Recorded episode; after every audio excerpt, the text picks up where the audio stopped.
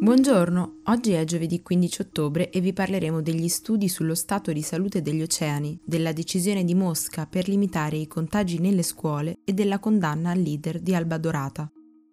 Questa è la nostra visione del mondo in 4 minuti. Un recente studio condotto sulle acque più profonde dell'Oceano Atlantico a largo delle coste dell'Uruguay ha mostrato un preoccupante aumento delle temperature subacquee. Tra i 1360 e i 4757 metri al di sotto del livello del mare, infatti, l'acqua è risultata fino a 0,4 gradi più calda. Può sembrare poco, ma come ha spiegato al Guardian il professore a capo dello studio, Christopher Minen, se pensiamo alla vastità dell'oceano, il cambiamento è significativo. I modelli climatici d'altronde hanno già accertato che entro la fine del secolo il riscaldamento globale penetrerà nelle profondità marine, dal momento che circa il 90% del calore presente sulla Terra è assorbito proprio dalle acque.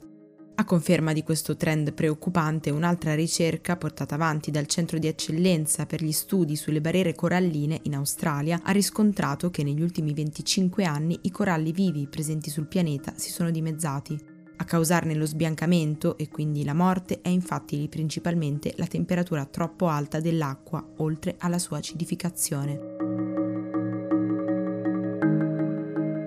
Di fronte a un nuovo record di positivi in Russia, la città di Mosca, che viaggia sui 5.000 nuovi casi al giorno, ha deciso di mandare gli studenti universitari a insegnare nelle scuole elementari per sostituire i docenti più anziani e più a rischio. I licei resteranno invece chiusi almeno fino alla prossima settimana e circa 500.000 ragazzi continueranno con la didattica a distanza.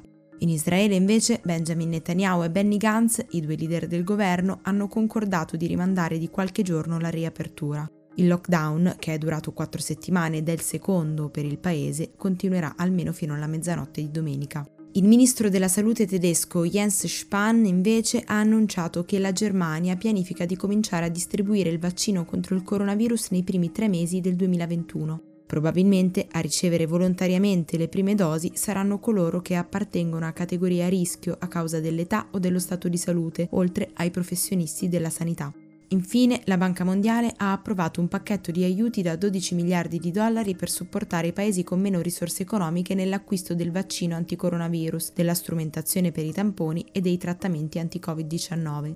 La preoccupazione di molti, infatti, è che la corsa al farmaco delle principali potenze possa lasciare scoperta una grossa fetta della popolazione mondiale. Nikos Michaloliakos, il leader politico di Alba Dorata, è stato condannato a 13 anni di prigione per aver guidato quella che la scorsa settimana è stata definita da una corte di Atene una vera e propria organizzazione criminale travestita da partito.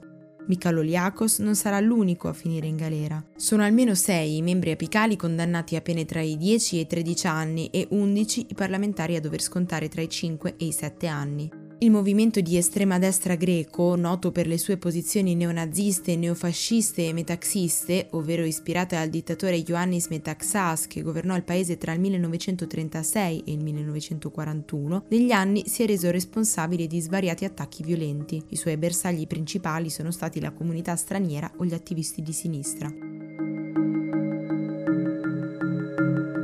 Per oggi è tutto, dalla redazione di The Vision a domani.